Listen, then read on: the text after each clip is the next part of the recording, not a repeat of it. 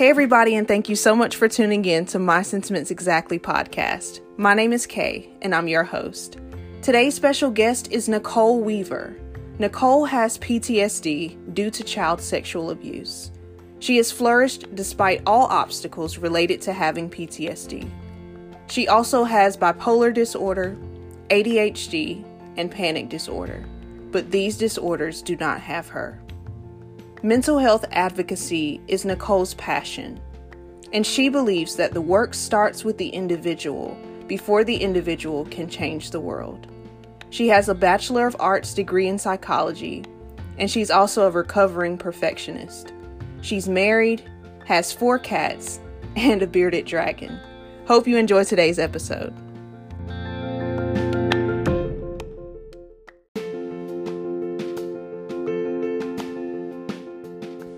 MSE Podcast is dedicated to talking about the hard stuff and facilitating the conversations necessary for growth, healing, transformation, and genuine community.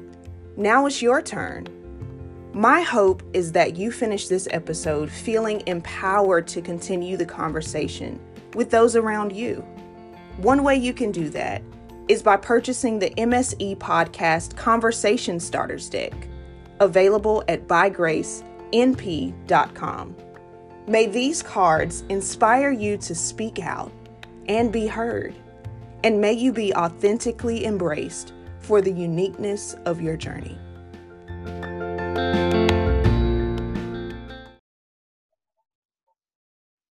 Nicole, I am so excited to have you on My Sentiments Exactly podcast today to share your journey with PTSD, resulting from child sexual abuse. You have also um, struggled with ADHD, panic disorder, bipolar disorder, um, and you are a mental health advocate. Thank you so much for being on the show today. Thank you for having me. Absolutely. So, I want us to get right into your journey and whatever you feel comfortable sharing, just leading us up to, you know, how you became a mental health advocate from your experiences.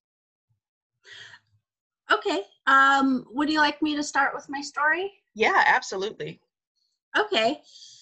Um, so when I was nine, my parents um, got separated. My dad moved out, and a few months later, um, my mom um, brought in a boyfriend, um, introduced me to him, and then two months after she introduced me to him, she moved him into our apartment, um, even though I had just this awful feeling about him, my intuition told me that he was a bad man. Yeah. And I could not act on that intuition because my mom took that choice away from me. Mm-hmm. And um, so, April of 1994, he moved in. And when I this was when I was nine years old. And starting in uh, June, um, I was on summer break and my mom was working full time. And okay. she had this man um, watch me alone. Mm-hmm. And he ended up sexually abusing me, um, raping me, and even wow. choking me when I tried to run away. Mm. Wow and I dissociated a lot. There are some things that um, I remember clearly, and some where I just um, put the pieces together. Yeah. And it had a profound effect on me. Um, even though I didn't remember much of what happened to me when I was 10 years old, yeah. um, I started overeating just to feel invisible. Okay and I was pulling out my hair and it was just it was just devastating and I didn't know why I was doing it back then, but when I was 14, um, I remembered a bunch of details. And I told my mom about the um, abuse, and she believed me, um, thankfully. Yeah. And um, so I was in therapy when I was a teenager. I didn't really take therapy too seriously. Mm-hmm. Um, but as but as an adult, I've done a lot of healing. Okay, good. Yeah. Um, and I just decided to uh, just once and for all um, dig into my memories and um, realize what my triggers were um, because um, it affects a lot of areas in my life, especially my um, relationship with my wife and sexual intimacy. Um, but since I've been in therapy as an adult, working on my trauma, um, my life has improved in so many ways. Um, I no longer uh, pull out my hair. Um, I'm starting to lose weight now. Um, yeah. I'm um, developing healthy eating and realizing why I wanted to be overweight and being just ready to shed the invisibility and yeah feel like I'm being seen again. Yeah, absolutely thank you so much eh, again just for your willingness to share your story. I can only imagine how difficult um, it can be to, you know, re- recount those things. And I know you're an advocate, but, you know, it does take some sort of reliving to be able to, you know, tell people your story. Um, so I really appreciate you sharing it. I don't take it lightly. Thank you and I'm not all the way to where I want to be in um, recovery and healing, but mm. I'm getting there, and it's going to be a process. Yeah. I know that PTSD affects your brain, yeah, and develops differently, mm-hmm. especially mm-hmm. when you've had trauma as a kid. Um, so there are just some things that I probably will have to accept will be forever changed, but yeah yeah. Um, yeah. So I, the serenity prayer comes to mind. Um, so God grant me the serenity to accept the things I cannot change, change the things I can, and have the wisdom to know the difference. Yeah, that's so good. That's so good. And you know what I love um, that you said that you're honest about where you are because you know a lot of times we rush to the healing process but there are certain times where we're not ready for that yet. So i really admire your honesty and your transparency in that and just that self-awareness is so important.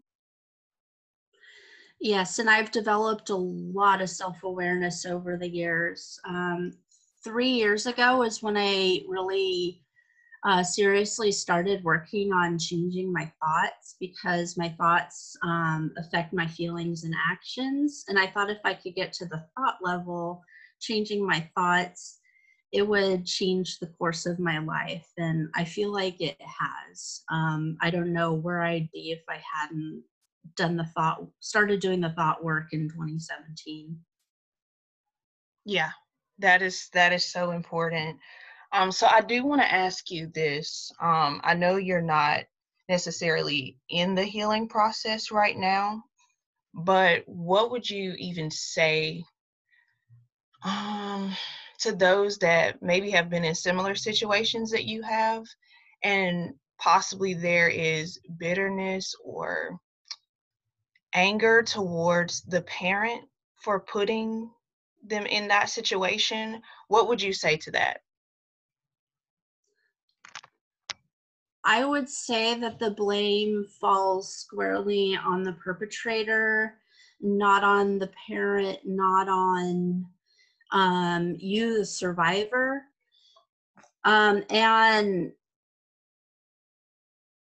I don't blame my mom for it. She she let him into our lives, but she didn't make him abuse me. Um, yeah. it was his doing. Yeah, and when I'm saying that, I know like the blame isn't put on the parent, but I have heard some people that have gone through a similar experience and they have they have put the blame on the parent. So I, I appreciate you saying that to make sure that you are acknowledging the wrongdoing of the perpetrator rather than, you know, who might have placed you in that situation knowingly or unknowingly um, because at the time based on what you say your mom wasn't aware you know she was working so she wasn't aware that that was going on at first. Okay. Yes and i didn't tell her because in not so many words um, my perpetrator threatened uh, to hurt me if i went forward. Okay. So did it take your mom or maybe someone else noticing something or did you actually one day just say i'm being abused um i didn't do it of my own volition um my okay. my paternal grandmother was visiting uh, my mom and me when i was 14 years old uh-huh. And at the time, I was um, self harming. I was cutting myself. And I would wear long sleeves to hide the cuts. Mm. And it got while my um, grandma was in the kitchen with me, I caught my sleeve on something and um, it exposed the cuts. Okay and my grandma was concerned and she immediately um, told my mom and showed me the cuts and um, we had a very long conversation and mm. i thought that maybe part of the reason i was cutting myself was because of um, the ptsd and just unresolved trauma okay got you Got you. And again, thank you. I'll I'll keep thanking you for sharing this. I know it's it's not easy, so I, I really appreciate you sharing. What would you say are the most common misconceptions or stereotypes associated with rape? That it's the survivor's fault that he or she must have done something to bring it on. Mm-hmm. And that that attitude even runs when children are involved and i think it's yeah it's horrible and i think that we need to change the conversation about rape and um, especially child sexual abuse.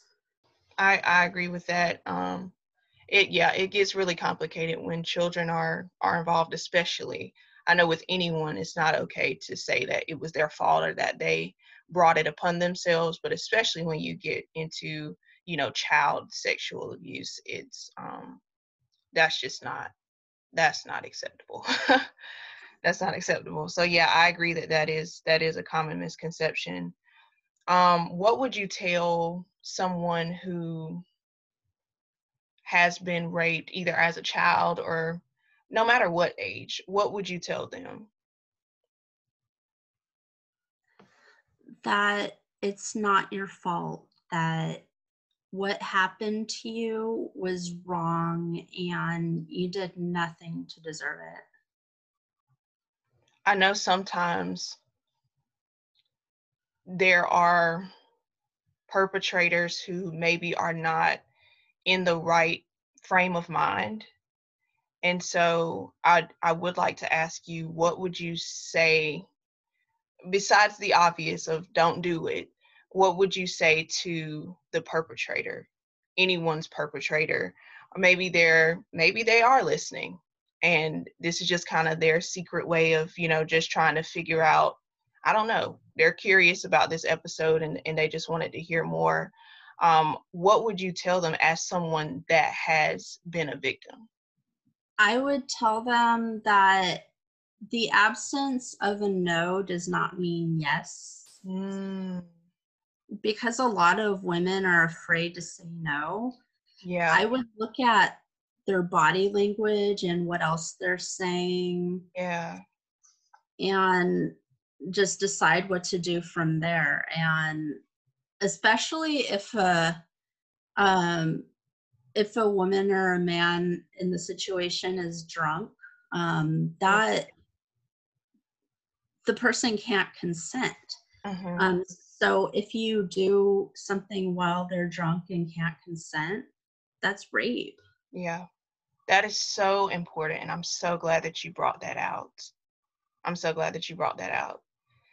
Um, now you have had quite a bit of, you know, mental health struggles.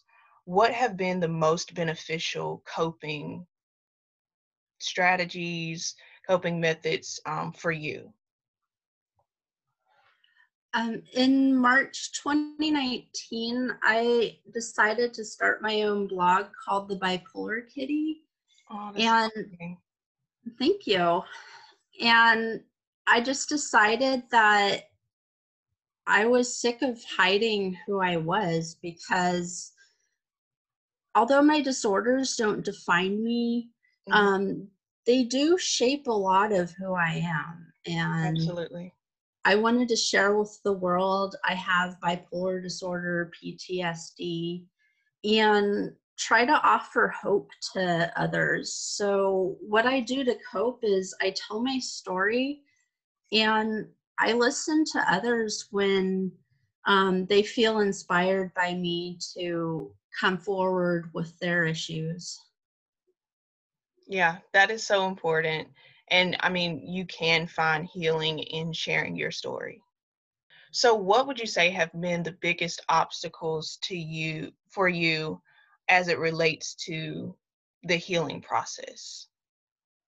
Part of the healing process that have come about as obstacles for me mm-hmm. um, are just um, being triggered by um, certain events um okay. like like touching my neck like my wife will touch my neck sometimes. That reminds me of being choked so she mm-hmm. doesn't do it.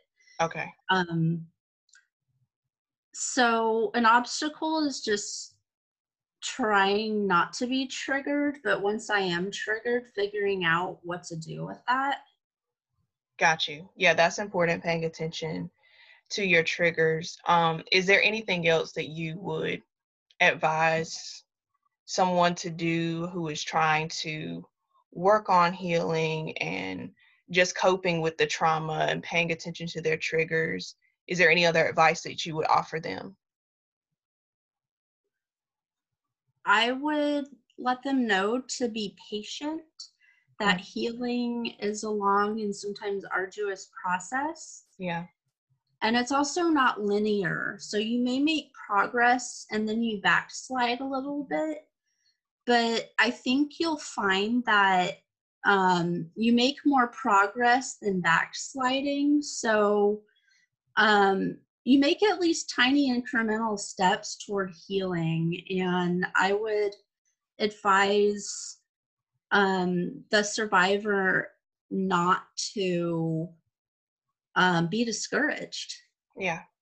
Yeah. And there's been a lot of hurt that you have experienced from your experiences. Is there anything that you, I don't want to say positive, but is there anything that you have learned maybe about yourself or your your own resiliency from your experiences although you may not um, be healed from all of the hurt are there some things that maybe have inspired you about yourself throughout this journey? I've learned that I have amazing coping mechanisms. Um, yeah.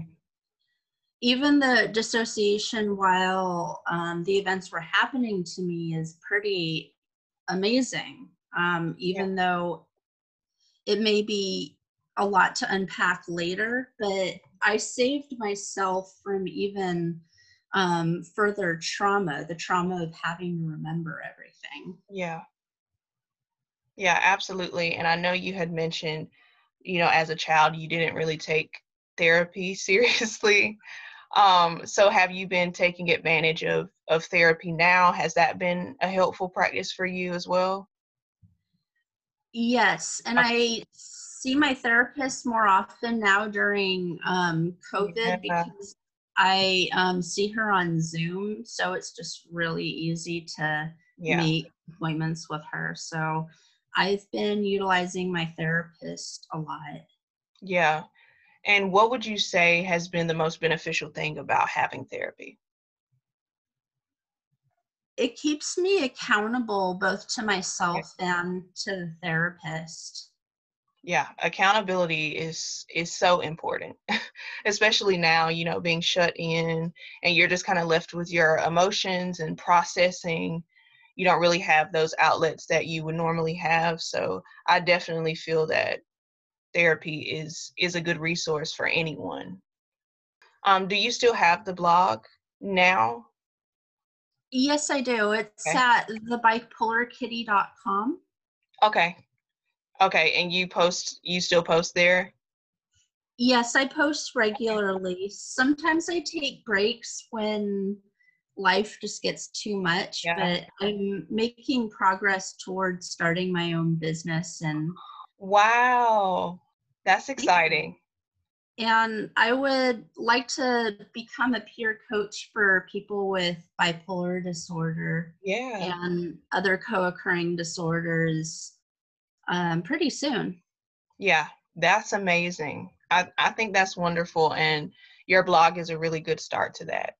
So I want us to just close out with you sharing um, where people can stay connected with you. Um, obviously, your blog, um, but if there is any other outlet that people can connect with you, you you're welcome to share that. Okay. Um, well, again, there's the blog at thebipolarkitty.com. And you could also follow me on social media on Facebook and Instagram, both at the Bipolar Kitty. And I'll have all of those things in the episode description for those that would like to connect with Nicole. And Nicole, thank you so much again for your willingness to come on and share your story and to raise awareness. I have no doubt in my mind that this will help people that listen, maybe that have experienced similar experiences or maybe that haven't, but it's always good to have awareness. So thank you again for being on the show. I really appreciate you and we cherish your story here. Thank you. I appreciate having you hear my story and having the world hear my story. Absolutely. And thank you to everyone for tuning in. Make sure that you connect with Nicole on social media.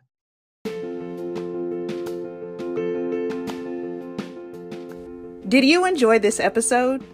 If you haven't already, subscribe on your favorite listening platform and our new YouTube channel with video interviews premiering in season three. I'd also love for you to continue the conversation with those around you. One way you can do that is by purchasing MSE Podcasts Conversation Starters Deck, available for purchase at bygracenp.com. Be sure to leave a review on one of MSE's listening platforms, share with a friend, and join the My Sentiments Exactly podcast community on social media at MSE Podcast. The podcast is available for listening on all major streaming platforms, by bygracenp.com, and YouTube now. Hope to hear from you soon.